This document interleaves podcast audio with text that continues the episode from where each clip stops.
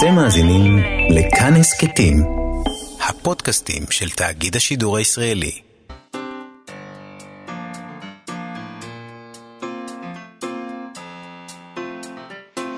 מה שכרוך עם יובל אביבי ומה יעשה לה.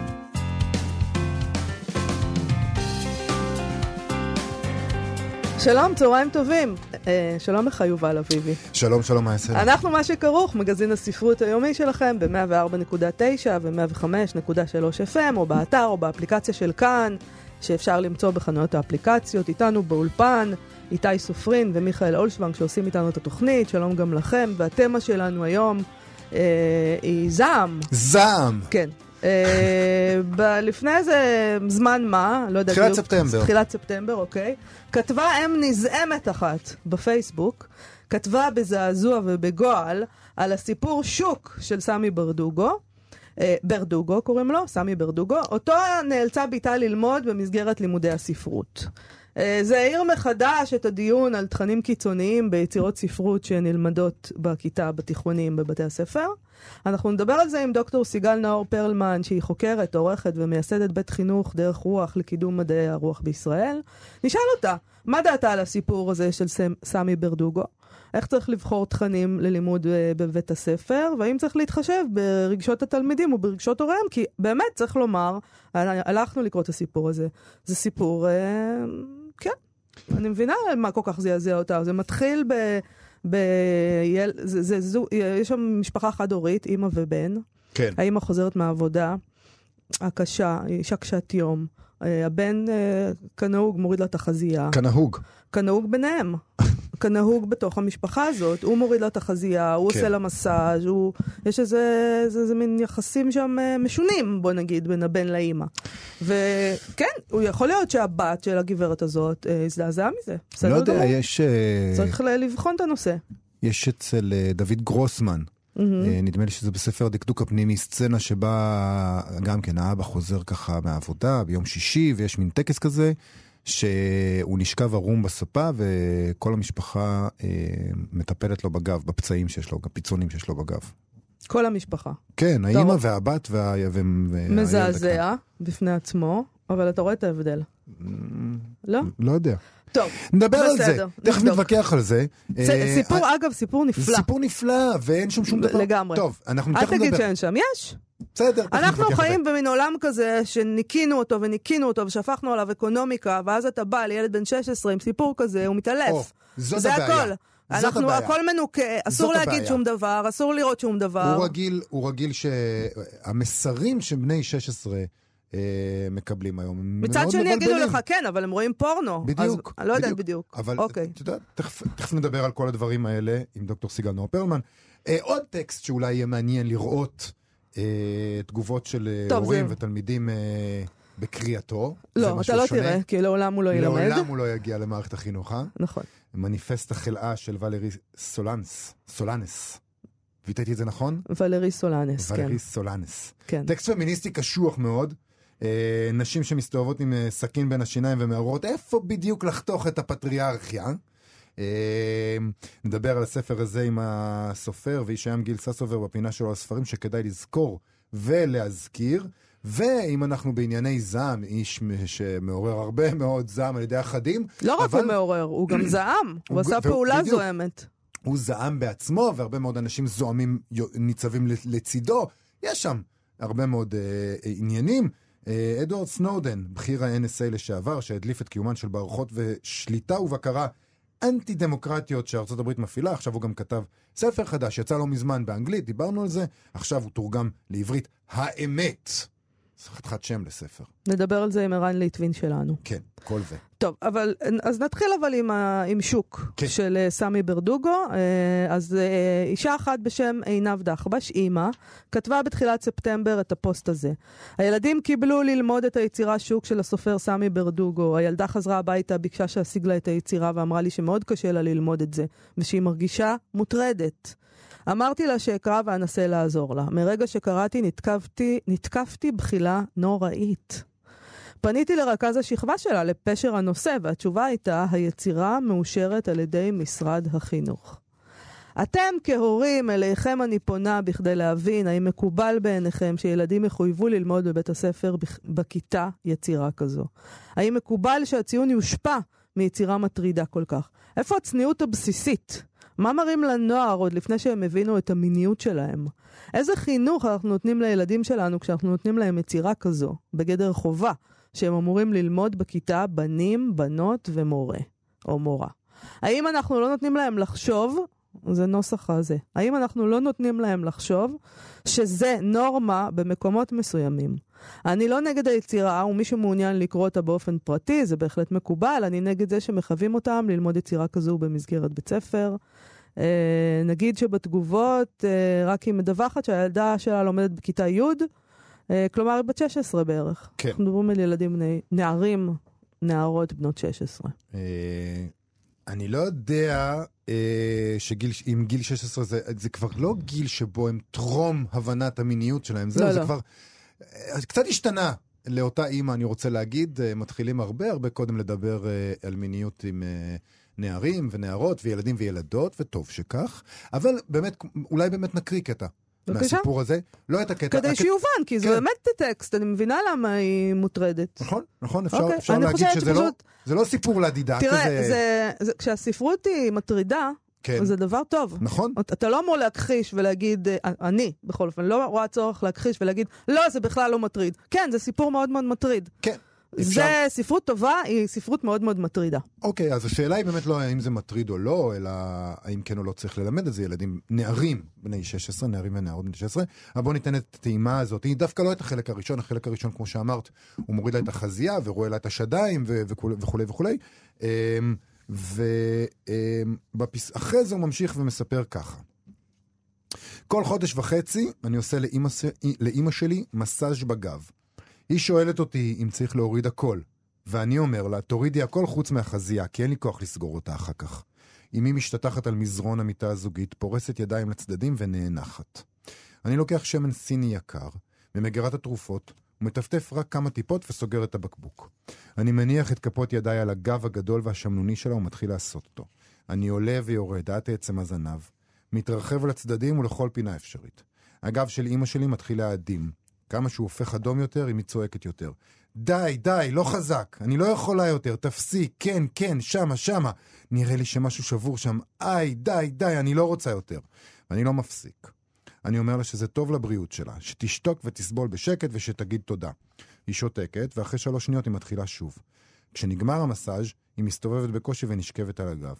עכשיו קצת תשחרר לי את הרגליים, אבל לאט. אני לוקח רגל אחת ומרים אותה באוויר, מסובב אותה על צירה, ואימי נאנחת עוד. ככה אני עושה גם עם הרגל השנייה. כן, ככה צריך להתמיד, צריך כל הזמן לעשות את זה. איי, היא אומרת. ואני עונה לה בצעקות, בטח כל הזמן, אבל את מזניחה, שבוע שלם את לא עושה כלום, תסתכלי איך את נראית. אמי מסתכלת עליי ומנהנת בראשה. היא יודעת שאני צודק. היא ממשיכה לסבול בשקט, זורקת הנחה אחרונה ומגרשת אותי בעי- בעיטה בביתה. מהמיטה שלה. אה, נגיד שזה התפרסם בקובץ אה, ילדה שחורה, כן. אה, של סמי ברדוגו בספרייה החדשה, נכון? אה, הפוסט של עינב דחבש שזכה לתגובות רבות. אה, אנשים, רבים תמכו בעמדה שלה. כן. אה, היא, היא שמה שם את הסיפור, אה, לינק לסיפור. כן. ואנשים אנשים הזדעזעו. אנשים הזדעזעו, היו, היו כאלה שהזדעזעו, וחשבו שלא צריך ללמוד את היצירה הזאת נכון, בבית ספר. היו שם כל מיני אמירות כאלה, בושה וחרפה ו- וכולי. מצד שני, אה, אה, היו גם תגובות אחרות. מישהי כתבה שזאת יצירה נורא יפה ורגישה, שהיא שמחה שיצא לה להכיר בזכות הפוסט הזה. אה, היא טוענת, אין בה שמץ של מיניות, אלא יחסים מורכבים ועדינים. היו כמה וכמה כאלה. אני חייב להגיד שלפי ה... מה שאני ראיתי, הרוב המכריע היה לטובת אותה אם. אני חושב שהרוב לא רואים לנכון אה, ללמד בני 16 יצירה כזאת. אוקיי, אז שם.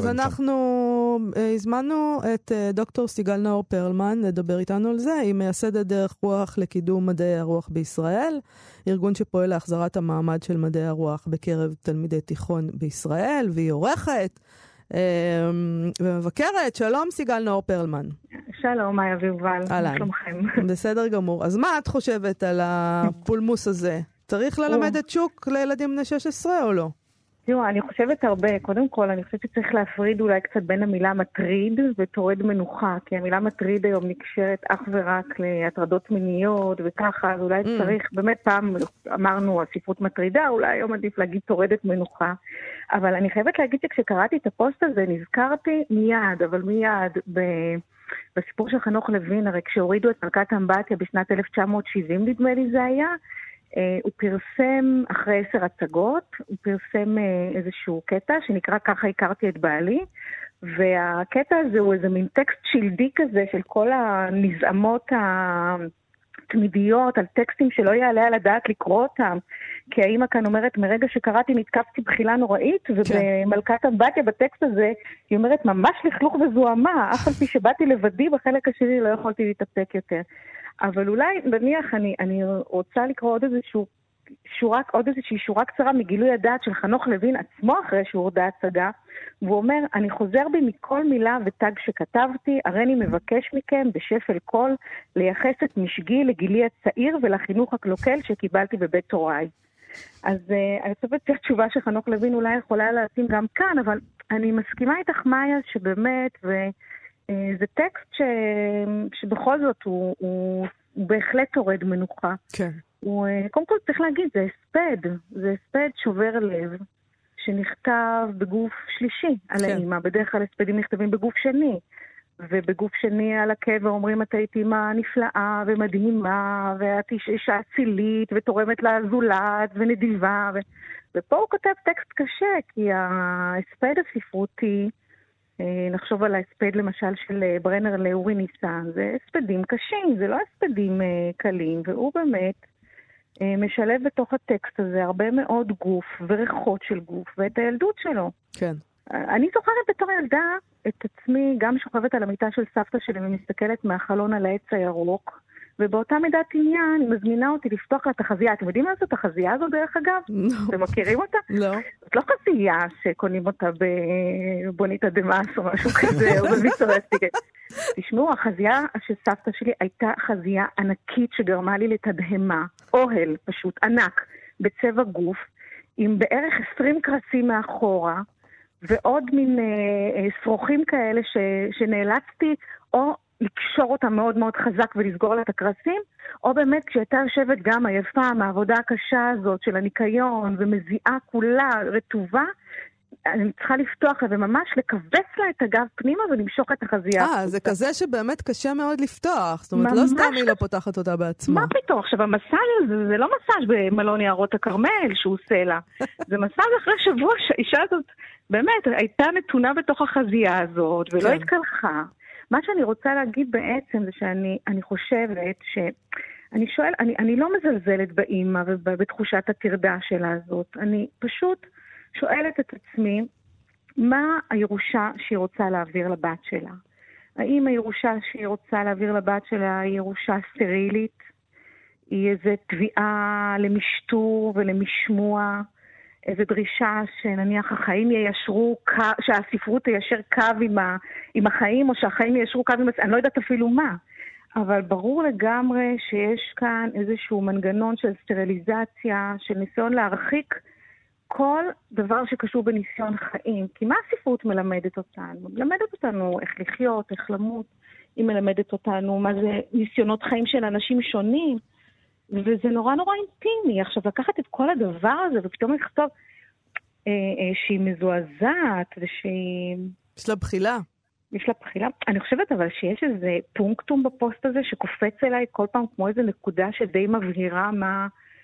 אולי את, ה, את הקלקול הגדול, וזה כשהיא כותבת, האם מקובל שהציון יושפע מסיפור כן, כזה? כן, כלומר, כן, כן. כלומר, הציון הוא טהור, והמדידה היא טהורה, וה-80, 90 ו-100 זה בעצם, זאת בעצם הירושה שאני מעבירה לבת שלי, אבל אני לא רוצה להעביר לשום דבר אחר שהוא מחוץ ל, ל, ל, לסדים הברורים האלה של, של, שניתן למדוד אותם או לכמת אותם.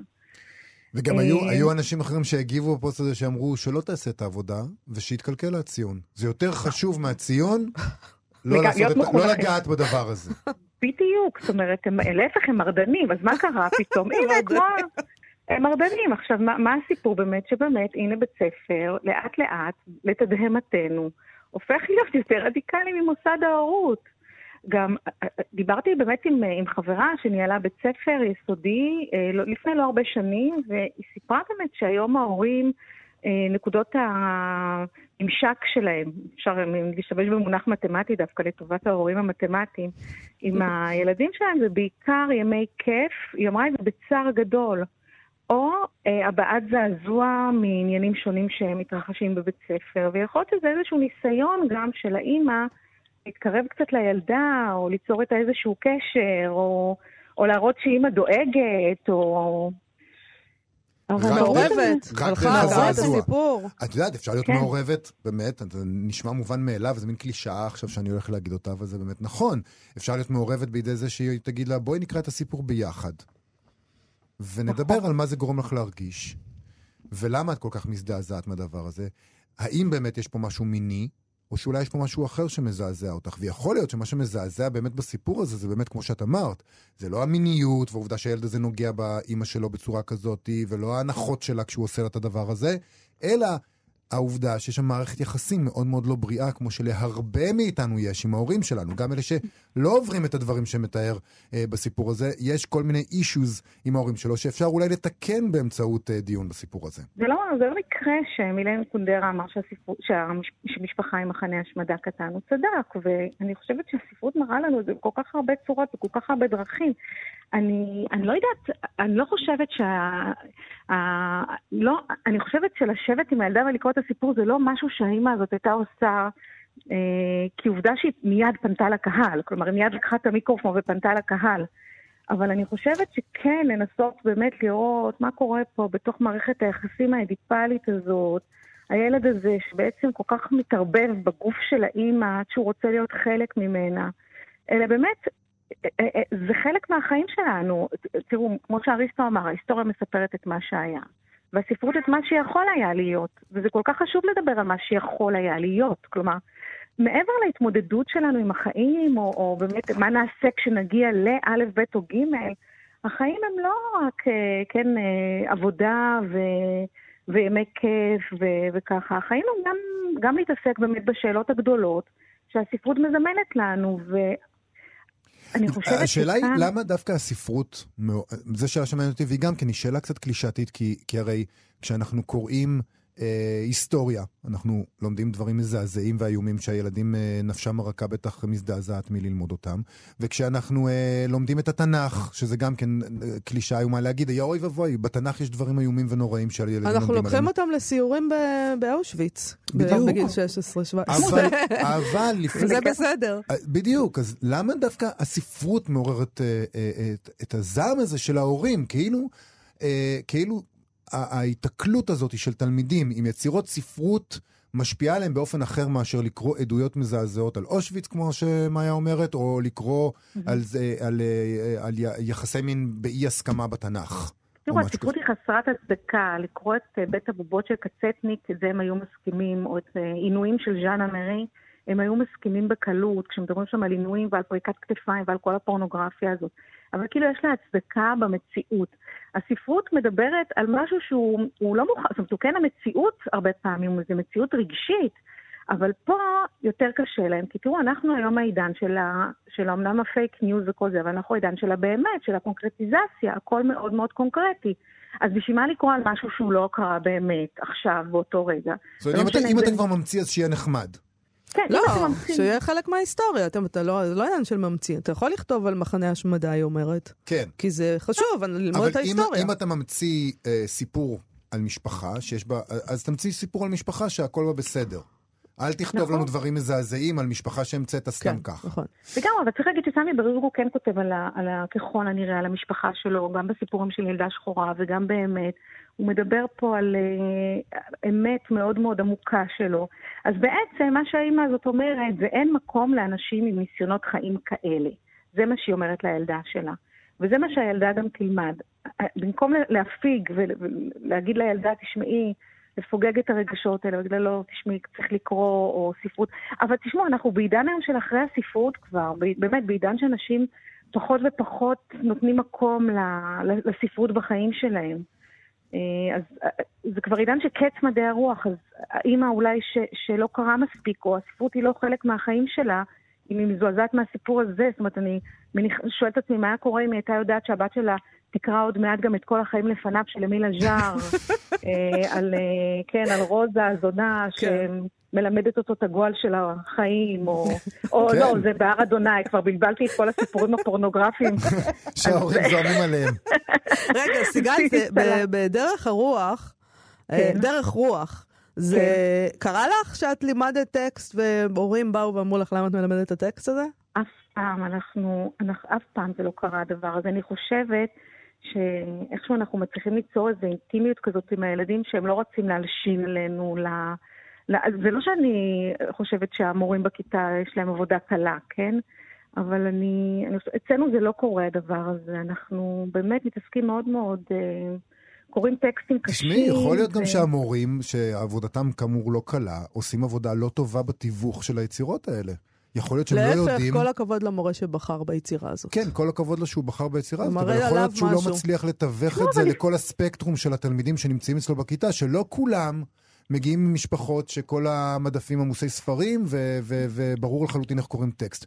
לא, צריך לדעת... אבל גם לפני עשר שנים. גם. לפני עשר שנים זה היה ככה, ובכל זאת קראו את שוק, ואני זוכרת שקראו את שוק בבית ספר כל הזמן.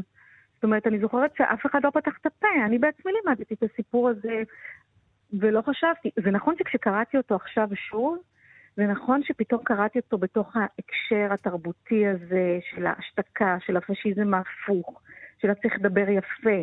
מה שלא היה כל כך חזק, נניח, לפני אפילו שבע שנים. עכשיו זה מאוד מאוד חזק.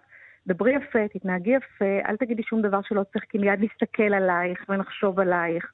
או אולי, כן, אה, את לא, לא, לא יוצאת טוב כשאת מדברת ככה, זה, זה, זה מאוד מלחיץ. והפשיזם הזה, אגב, הוא לא פשיזם דווקא של השלטון, הוא דווקא לא, בדיוק מגיע הפשיזם. מגיע כן. מאיתנו. בטח, בטח. טוב. דווקא מאיתנו, כן, אני לא יודעת מה זה מאיתנו הקולקטיבי, כן, אני חושבת שזה מגיע דווקא מהשמאל. דווקא מהמקומות האלה, כן, משם של, מגיע... של הדיבור, של הפוליטיקלי קורקט. חברים. של יובל, נכון? התקינים כן. פוליטיים. התקינים. אוקיי, דוקטור סיגל נאור פרלמן. בסוף תמיד זה מתכנס לחברים שלי. בסוף יובל אשם והכל בסדר. הכל בסדר. זהו. תודה רבה לך, סיגל נאור פרלמן. תודה רבה. להתראות. ביי.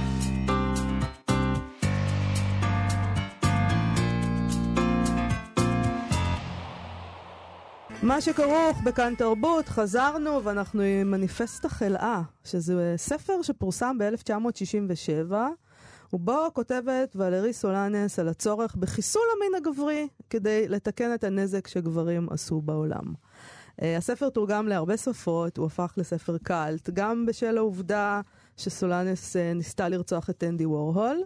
אה, מה שהוסיף כמובן לא מעט לדימוי הציבורי שלה. הייתה די קרובה, יש לציין. אה, היא כמעט הצליחה לחסל אותו. כן. בעברית הוא יצא מאוחר מאוד אה, בשנת 2005, בהוצאת רסלינג כמובן. מי הוציא אותו? בתרגום עידית שורר. אנחנו נזכיר את הספר הזה היום ונדבר עליו עם הסופר גיל ססובר, שכבר שמעתם. שלום גיל. וברכה. אז כן, מניפסט החלאה, קודם כל שם מדהים, באנגלית אבל קוראים לו SCUM. שזה Society of Cutting Up Men. יפה. אה, החברה לחיתוך גבר. אני שמעתי שהתנגדה לראשי התיבות האלה. יש, יש כל מיני דיונים על, אה, על הראשי תיבות האלה, אבל ב, בוא נגיד שהספר תורגם להמון שפות, ובכולם זה, זה נהיה סקאם חלאה, כאילו, זה לא, אה. זה לא ראשי תיבות בתרגום. זה... מעניין שהם... כן. שהם תרגם, תרגמו את זה למניפסט החלאה ולא כן. השאירו את זה סקאם, אבל אני אוהבת כן. את השם הזה. מניפסט החלאה זה שם, שם טוב מאוד. אין כן. מה לעשות. אוקיי, מי זאת הייתה? ולרי סולנס. אה, ולרי סולנס הייתה אחת מהחברות בחבורת אנדי וורל בשנות ה-60 בניו יורק, אה, ונראה לי שהשיא שלה זה היה שנורמן מיילר הגדיר אותה בתור רובספייר של המהפכה הפמיניסטית. והיא בניגוד לכל מיני פמיניסטיות אה, נחמדות ומתוקות, שאז נזכיר, זה בארצות הברית של שנות ה-60 עוד התעקשו על זכות בחירה ומקום באוטובוס וכל מיני דברים כאלה.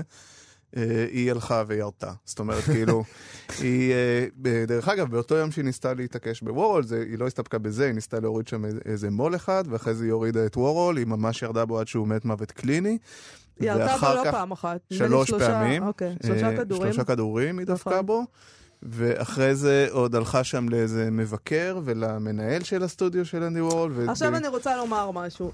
קודם כל, הסיפור, כפי שהוא סופר, זה ש... היא אה, כתבה איזשהו מחזה שהיא נתנה לאנדי וורול. כן. אה, לקרוא ואולי לעשות איתו משהו, זה היה העותק שם היחיד. המחזה זה בתחת שלך, דרך נכון, אגב. זה על נכון. איזה זונה שונאת גברים, כן. up your ass. כן. אוקיי, אה, היא, היא נתנה לו את העותק היחיד, והוא, כל העניין של החבורה הזאת זה שהם כזה זלזלו בה, היא הייתה איזה ווירדואית כזאת. והוא איבד את זה כנראה. ולכן היא ירתה בו. כי הוא איבד את המחזה שלה. הוא היה הגבר הזה שחושב שהוא משהו, שיכול לאבד את המחזה שלה. ככה, זו הפרשנות שלי כמובן. זהו, מה, מה שבעיניי יפה ב- בסולנס זה ש- שהיא היא באמת, הזעם שלה לא היה מודחק. זאת אומרת, אה, ב- בתקופה שרצחו את אה, מלקום איקס ואת אה, JFK ושהורידו את מרטין לותר קינג, היא הבינה שמהפכות עושים בדם. זאת אומרת, זה שהיא תצעק וזה שהיא תלך ברחוב ותציע בארבעה סנט את המניפסט לנשים ובשמונה סנט לגברים, זה לא יעשה שום דבר. זאת אומרת, היא הבינה שמהפכות... עושים בדם, אוקיי. ושהרחובות צריכים להשתתף ב- בנוזל ארגמני וחם, כי אחרת פשוט שום דבר לא יקרה. והיא צודקת. זאת אז אומרת, בעצם- בעצם מהפכות ה- עושים בדם. כאילו, אין- אז בעצם הניסיון התנגשות הזה, הוא איזה סוג של, ה- אה, סוג של אמירה שהספר הזה שאנחנו מדברים עליו היום הוא לא מספיק. שלכתוב אותו זה לא מספיק. כן, זה היה מניפסט. והיא היא הלכה בעקבות הגיבורה שלה, בעקבות החלאה. זאת אומרת, כאילו, אה, יצא מין איזה ארכיטיפ חדש של, אה, של אישה חזקה ובלתי נשלטת בידי הפטריארכה הגברית, כמו שאמרת בהקדמה. ובשביל לרסק את זה, אתה לא יכול לבוא ולהמשיך להיות נחמדה וללבוש, אה, לא יודע, גרביונים ושבלה ורודה ול... ולהפות חלל לשבת. רגע, בוא נשאל קודם כל, מה, מה היא חשבה על הגבר? בוא נתחיל בזה. את אה, מוזמנת ל... היא אמרה את זה יפה ממני. אז- אה, לקרוא? היא כתבה ספר, כן. נקרא זהו, מהמניפסט. בוא, בוא, בוא נבין על מה מדובר פה. אוקיי. הגבר אגוצנטרי לחלוטין, לחוד בתוך עצמו, אינו מסוגל להזדהות, לאמפתיה עם הזולת, לאהבה, לידידות, לחיבה, לרוך, הוא יחידה מבודדת בתכלית ואינו מסוגל ליצור קשר עם הזולת. הוא מגיב מהבטן בלבד, לא מהמוח. האינטליגנציה שלו אינה אלא כלי בשירות דחפיו וצרכיו. משולל יכולת ללהט, ללהט מחשבתי, ליחסי גומלין מחשבתיים, אין ביכולתו של הגבר להתייחס למאום, להוציא את תחושותיו הפיזיות. הוא גוש מת למחצה, נטול תגובה. אינו מסוגל להעניק ולקבל עונג ואושר. התוצאה היא שהוא משעמם לחלוטין במקרה הטוב, בועה לא מזיקה, כי רק מי שיכול להיטמע בזולת ניחן בקסם אישי. לחוד באזור דמדומים, באמצע הדרך בין בני אדם לקופי אדם. מצבו של הגבר נופל בהרבה מזה של הקופים, מפני שבניגוד לקופי אדם, הוא מסוגל למגוון רחב של רגשות שליליים. שנאה, קנאה, בוז, סלידה, אשמה, בושה, פקפוק. ויתר על כן, הוא מודע למה, ש... למה שהוא ולמה שאינו. למרות היותו פיזי לחלוטין, הגבר אינו כשיר אפילו לשירותי הרבעה.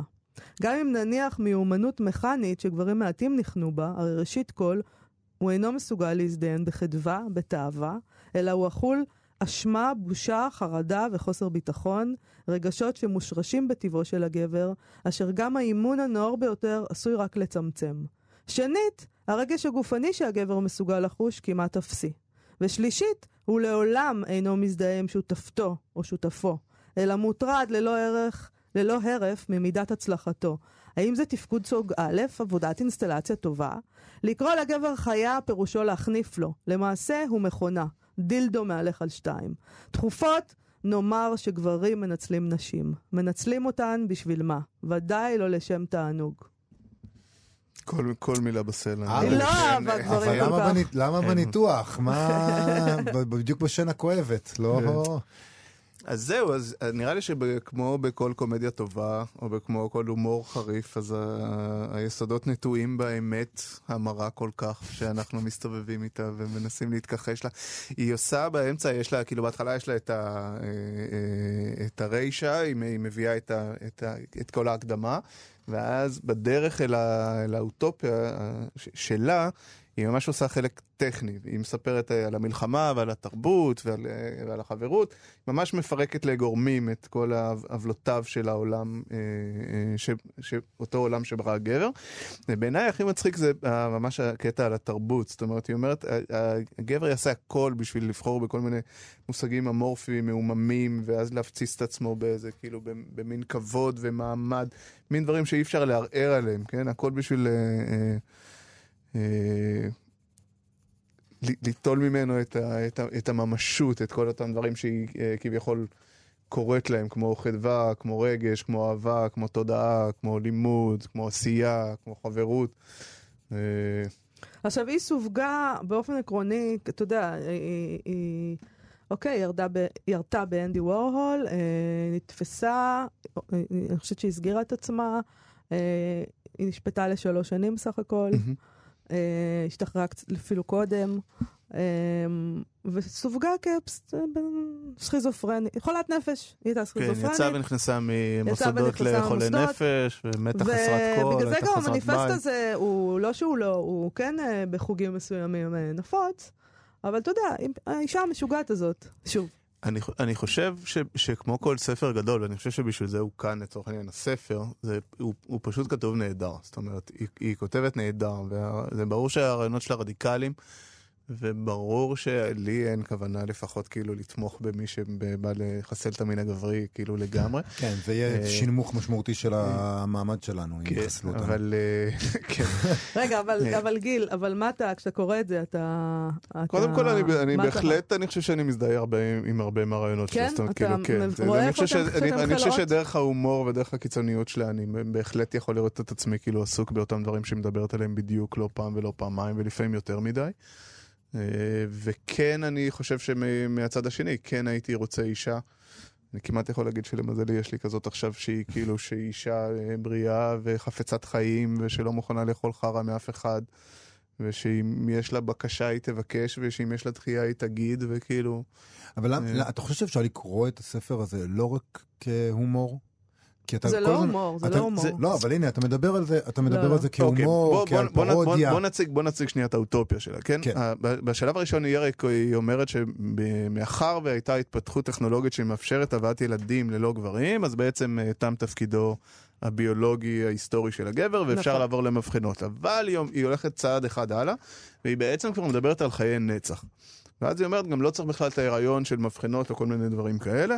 בעצם יהיו חיי נצח רק של חלאות, שלשיטתה של סולנס זה אותן נשים אה, נהדרות, קוליות, אה, נכון. בלה בלה בלה בלה בלה, אה, על הדם בדמות אישה mm-hmm. שיחיו לנצח, ובעצם יהיה לנו חבורה של זקנות נפלאות שיחיו כאילו על, על פני הכדור. כאילו זה... אז עכשיו, אז, אז עכשיו לקחת את זה, כאילו, אז, אז עכשיו לקחת את זה ברצינות, כן או לא, אני לא חושב שאני צריך להיות מוטרד מזה, אבל... לא. אבל לא. אבל אני אומר ש... זה גורם לך לחייך, אני, אבל היא הייתה, הכאב שלה היה אמיתי. אני נתתי לקרוא את זה למישהי לפני יומיים, מאחר ועסקתי את זה בשבוע האחרון, והיא פשוט כמעט בכתה מצחוק. אז כאילו, אז, אתה לא יכול להאשים אותי, כי אני גבר באיך אני זה. זאת אומרת, אנשים לא, לא, לא, את זה, זה באותה מידה. אבל, אבל אני רוצה להגיד שהביוגרפיה של הגברת הזאת, אה, היא לא מצחיקה, אוקיי? היא עברה אה, התעללות מינית של האבא שלה. Mm-hmm. אה, היא הייתה לסבית. היא עבדה בתור זונה, התפרנסה, לממן את הלימודים שלה. אה, גם בסוף ימיה אני מבינה שהיא הסתובבה ברחובות ונאלצה לעסוק בזנות. כן. היה לה מה לשנוא גברים. בהחלט, אבל... יש מה לשנוא אתכם. פה ושם, יובל. אני... אל תחשוש. אני רק אומר... אני לא חושש, אני גם לא... את יודעת, זה, זה התפקיד שלנו של גברים כמוני להגיד, ברור 아, אה, שיש מה לשנוא. אז קדימה, אז תגיד. לא, כאילו... כן, אבל... זה לא רק הומור. אבל למרות שאפשר לשנוא את המין הגברי בצדק, יש לי איזה בעיה עם זה שיחסלו אותי. סתם. זה עניין אגואיסטי לחלוטין. תקריב את עצמך לטובת המאבק, יובל. מיליוני נשים, כן, וגם גברים דרך אגב, כן, עברו התעללות ועוברים וזה וזה וזה, ואני לא, אני לפחות לא מכיר טקסט אה, כל כך נפלא ורדיקלי ש... נכון. בסדר, שכזה. אוקיי, ו... לא, אבל... הם לא כולם כותבים. אתה מרגיש שהוא עדיין ממשיך לחיות? זאת אומרת, עדיין... קודם כל, כל כמה... תהלוכות השרמוטות וכל מיני, זה גם נורא קל לנו היום להסתכל על זה, זאת אומרת, אנחנו חיים בתל אביב, באיזה מקום מאוד פלורליסטי, בשנת 2019-2020, ואנחנו כאילו נורא טבעי בעינינו שנשים פה יהיו חזקות ויהיו בוצ'יות ויהיו, אה, יעמדו על שלהן וכולי. גם דרך אגב, הרבה מה, מהריב שלה הוא לא בין גברים לנשים, אלא הוא בין נשים. לנשים. זאת אומרת, אה, אם אה, נכון. תרצה מאיה, תקריא פה את, ה, את החלק השלישי שהבאתי, היא בעצם באה בטענה יותר גדולה לנשים שמשחקות את תפקיד האישה הקטנה, החלשה, אה, את כל הארכיטיפ של, ה, של, ה, של האישה בעולם הפטריארכלי. כשנגמר, ו... כשנתפטר מה, מכם, מהגברים.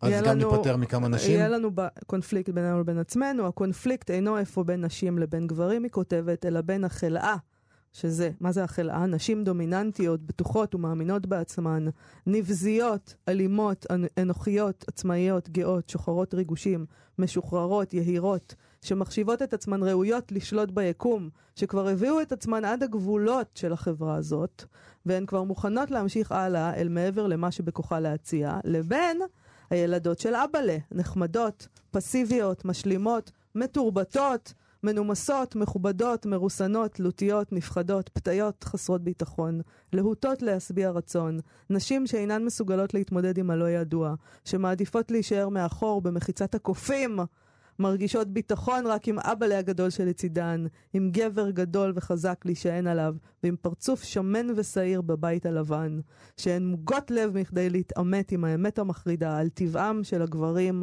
של אבאלה, שמשליכות את יהבן על חזירים, שהסתגלו לחייתיות כי היא נוחה להן באופן שטחי, והן אינן מכירות שום אורח חיים אחר, שצמצמו את נפשן, מחשבותיהן וראייתן לרמה הגברית, שיכולות להיות בעלות ערך רק בחברה הגברית, כי אין להן שכל, דמיון ושנינה, שיכולות לזכות במקום תחת השמש, או ליתר דיוק ברפש, רק בתור מרגיעות, מחניפות לאגו, ופרות ולדניות, שנחשבות כקליפת השום בעיני נשים אחרות, שמשליכות את חסרונותיהן, את גבריותן, על כל הנשים ורואות את האישה כתולעת. אני, אם יורשה לי, אני הייתי, אני הייתי נפגע הרבה יותר אם הייתי אישה וקורא את המניפסט הזה. מאשר, מאשר אם הייתי להיפ- גבר. כן. אני חושב כן, שכל כן, מי כן, שמעקם נכון. עכשיו נגיד בבית את הפרצוף, הוא אומר, אה, איזה טקסט זה, זה בדיוק האנשים שצריכים לקרוא את זה. זה כאילו, אם מישהו אה, ממש ממש אה, מתרעם, אז אולי שווה לקרוא. אה, תודה על העצה, יובל. כן. הדידקטית. המלצת קריאה. אה, כרגיל, המלצת אולי קריאה. נקפיץ את אה, המכירות של לא. רסלינג משניים בשנה לא, לשלושה או משהו כזה. חרף חוסר הצורך בגברים, זה לא אומר שאנחנו נוטשים את תפקידנו המסורתי, כן? להסביר לנו. להסביר, בדיוק. תודה רבה לך. מניפסט החלאה, ולרי סולנאס, יצא ברסלינג, בוושתי, תרגום עידית שורר. ספר פשוט, אין מה להגיד, נפלא. נפלא. תודה רבה, גיל ססובר. בשמחה. להתראות.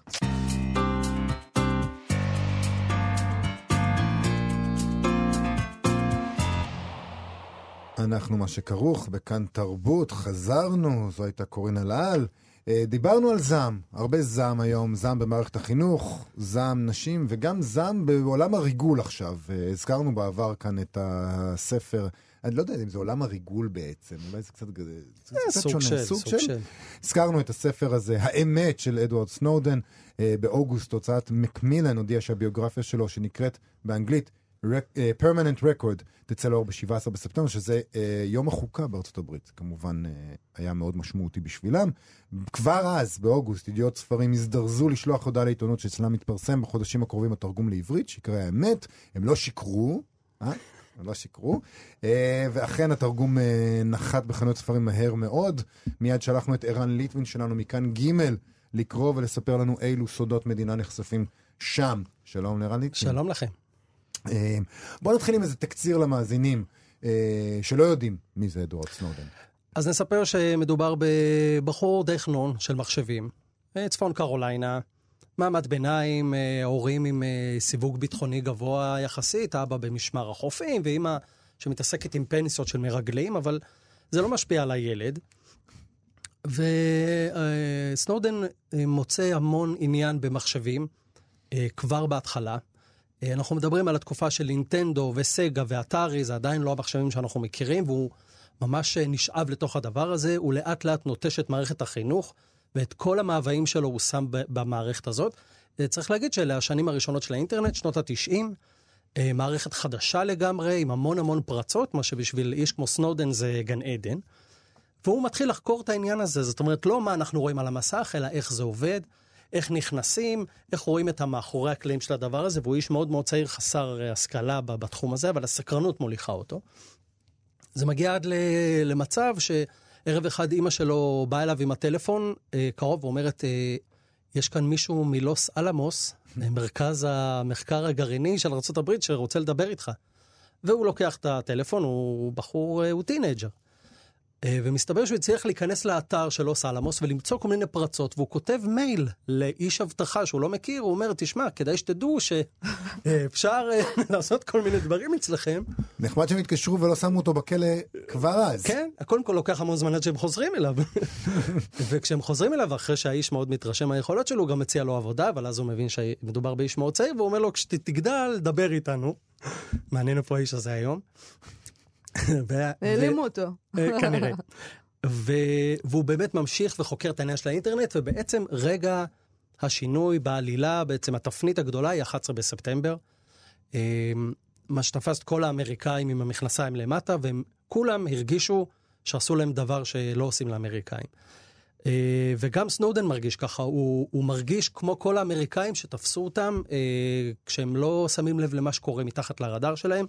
והוא אומר בעצמו בספר, הוא אומר, הותחלתי מחדש ככלי נקם. זאת אומרת, אה, לקחו אותו, המערכת המודיעינית השתגעה לגמרי, פתחה את שעריה כמעט לכל דבר שזז, שיודע ורוצה, ובגיל 22 האיש הזה מקבל את הזיווג הכי גבוה בארצות הברית. אה, והוא עובר אה, כל מיני קורסים, ומתחיל לעבוד ב-NSA, ואחר כך ב-CIA, וזז ביניהם. בהתחלה הוא מתחיל בתור איש חברת כוח אדם. וזה נגיד דבר שלא ידעתי. הוא אומר שחצי מהאנשים שעובדים במערכת המודיעין בארצות הברית הם אנשים שעובדים במערכת של כוח אדם. מדהים. זאת אומרת, הם לא אנשי... קבלן. עובדי קבלן, הם לא עובדי מדינה. מדהים. חלק מזה עוזר למדינה כנראה לשתול אותם בכל מיני מערכות, כמו במערכת התקשורת של דל למשל, אז ברור שאתה לא יכול להגיד שאתה עובד ב-CIA. אבל זה גם עוזר למדינה להעביר המון המון כספים אה, למערכת שצריכה המון המון כסף כל הזמן. הוא גם מדבר על החברות השחורות האלה והתקציבים השחורים האלה, שאף אחד לא יודע כמה כסף עובר שם, אבל מיליארדים רבים מאוד, כי האמריקאים החליטו שדבר כזה כמו שקרה לא יקרה שוב. והוא אה, הולך ומתקדם בתפקיד. התפקיד שלו היה מאוד מאוד אה, חשוב, כי הוא אה, עבד על המערכות, הוא ישב בצמתים שלהם. הוא ידע מה, מה מותר למי לקרוא מה. וזה היה התפקיד שלו. כדי שהמידע יעבור טוב בין האנשים שצריכים לדעת, ומי שלא צריך לדעת שלא ייחשף לזה. ככה שאנחנו מבינים שהאיש הזה יושב על צומת מטורפת של מידע. והוא בעצם אה, אחד מהאנשים שפיתחו איזושהי מערכת אמריקאית לניטור ובקרה ו- ושליטה על כל מיני מידע שאנחנו בדיוק. מעבירים. בעצם- האזרחים הפשוטים. בעצם הדבר שסנודן אומר, ובשבילו הוא מוכן, והוא משלם בחייו בעצם, אה, בחייו, תכף נגיע ל- לאורך החיים שהוא גוזר על עצמו, זה הדבר היחידי שהוא לא הסכים, זה שאמריקה תאסוף ותאגור לעד מידע על כל מה שזז. הוא לא מגלה, גם בספר הזה וגם בכלל, הוא לא גילה בכלל סודות של ארה"ב, והוא גם אומר שלדמוקרטיה מותר להחזיק סודות, אבל אסור לה לאסוף מידע על אנשים, זה גם כתוב בחוקה, לא סתם יום הפרסום. וזה הדבר. הדבר הוא אה, שגורם לו בעצם לחשוב מה הוא עושה עם המידע הזה. הוא לא יכול לחיות עם עצמו, יש לו בת זוג שהוא לא מספר לה מה שהולך לקרות, והוא אומר על עצמו שהוא עושה הכנות של חולה נוטה למות. הוא צריך לאסוף את כל המידע שיש לו, להצפין אותו ככה שזה לא ייפול לידיים שהוא לא רוצה, והוא מחפש איזה עיתונאי אפשר להגיד לו את הדבר הזה בלי שעד שזה יגיע לציבור הוא ייחלה, והוא אומר שהעונש אה, על חשיפת מסמכים סודיים הוא עשר שנים לכל מסמך. שהאיש הזה חשף. כמה הוא חשף? הוא לא היה יוצא. מהכלא ליום אחד אם היה... ליום אחד, ל- לאלפי שנים הוא לא היה יוצא מהכלא, הוא חשף מידע מטורף פשוט. בגדול, הוא היה חלק מ- מהקמת המערכת הזאת, ובאיזשהו שלב הוא הרגיש שהוא לא יכול יותר, והוא חשף את עובדת קיומה עם הרבה מאוד מסמכים שמגבים את מה שהוא אומר, ו, אמ, ויש הרבה מאוד אנשים במערכת האמריקאית שרואים בו טרוריסט לכל דבר. לגמרי. אה, הוא אומר אפילו שאנשים שנותנים מידע לעיתונאי בלי לקבל כסף גרועים יותר מאנשים שמוכרים את המידע הזה. אה, ובאמת החיים שלו הם, אה, הם אז הוא בסכנה הבין, גדולה. הוא הבין מה הולך לקרות. הוא הבין לגמרי מה הולך לקרות, הוא נוסע להונג קונג. חייו. הוא נפגש עם העיתונאים האלה ורצה לברוח למדינות שיש בהם, אה, אין בהם הסגרה, כמו אקוודור, והוא נתקע ברוסיה, והרוסים הבינו בדיוק מה שיש להם ביד. אה, היום האיש הזה חי ברוסיה. אולי הם יעשו עסקה סיבובית עם ההאקר שפה. אה, אני חושב ששווה להם יותר. Mm. אה, הוא- אפילו יותר מהאקר שלנו. אבל הרבה יותר. אה, הוא מסתובב במוסקבה, הוא מספר שהוא הולך למוזיאונים והוא הולך ל- לכל מיני מקומות. זה הוא מספר בספר. זה הוא מספר בספר, הוא גם אפילו מספר שמישהי ניגשה אליו באחד המוזיאונים וביקשה לעשות איתו סלפי, זאת אומרת, הוא מספיק מ- הוא מזוהה, סלב. הוא סוג של סלב. יש לי הרגשה זאת אומרת, שהאיש הוא הזה... מתאר בספר שלו חיים נורמליים, פשוט במוסקבה. כן, אני לא חושב שהם נורמליים, אני גם לא בטוח שהוא במוסקבה. אה, אני חושב שהוא מבין היטב שאני לא בטוח שהוא ימות מזקנה.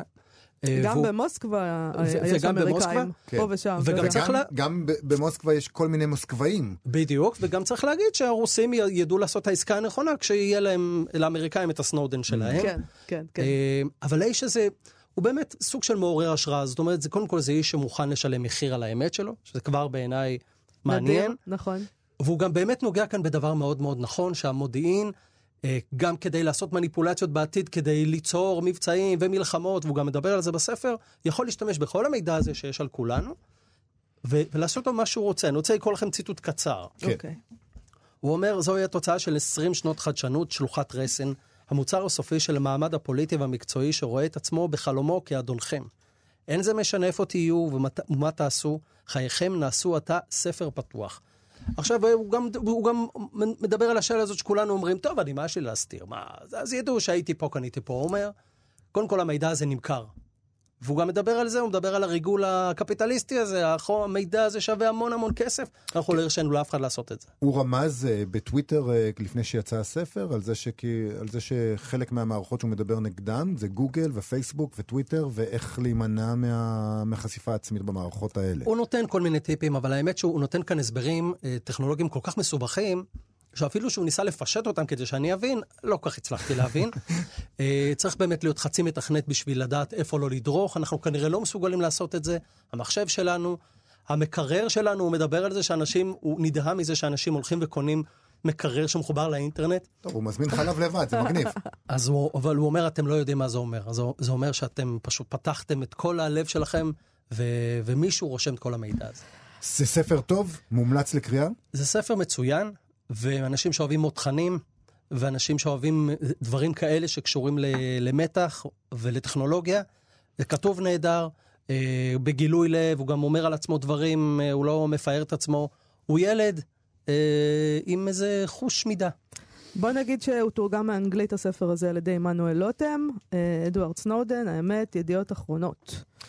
ידיעות ספרים. אנחנו אה, צריכים אנחנו צריכים לסיים. כן. כן. אנחנו נודה ל- קודם כל לערן ליטבין שלנו, לכם. שלום ותודה.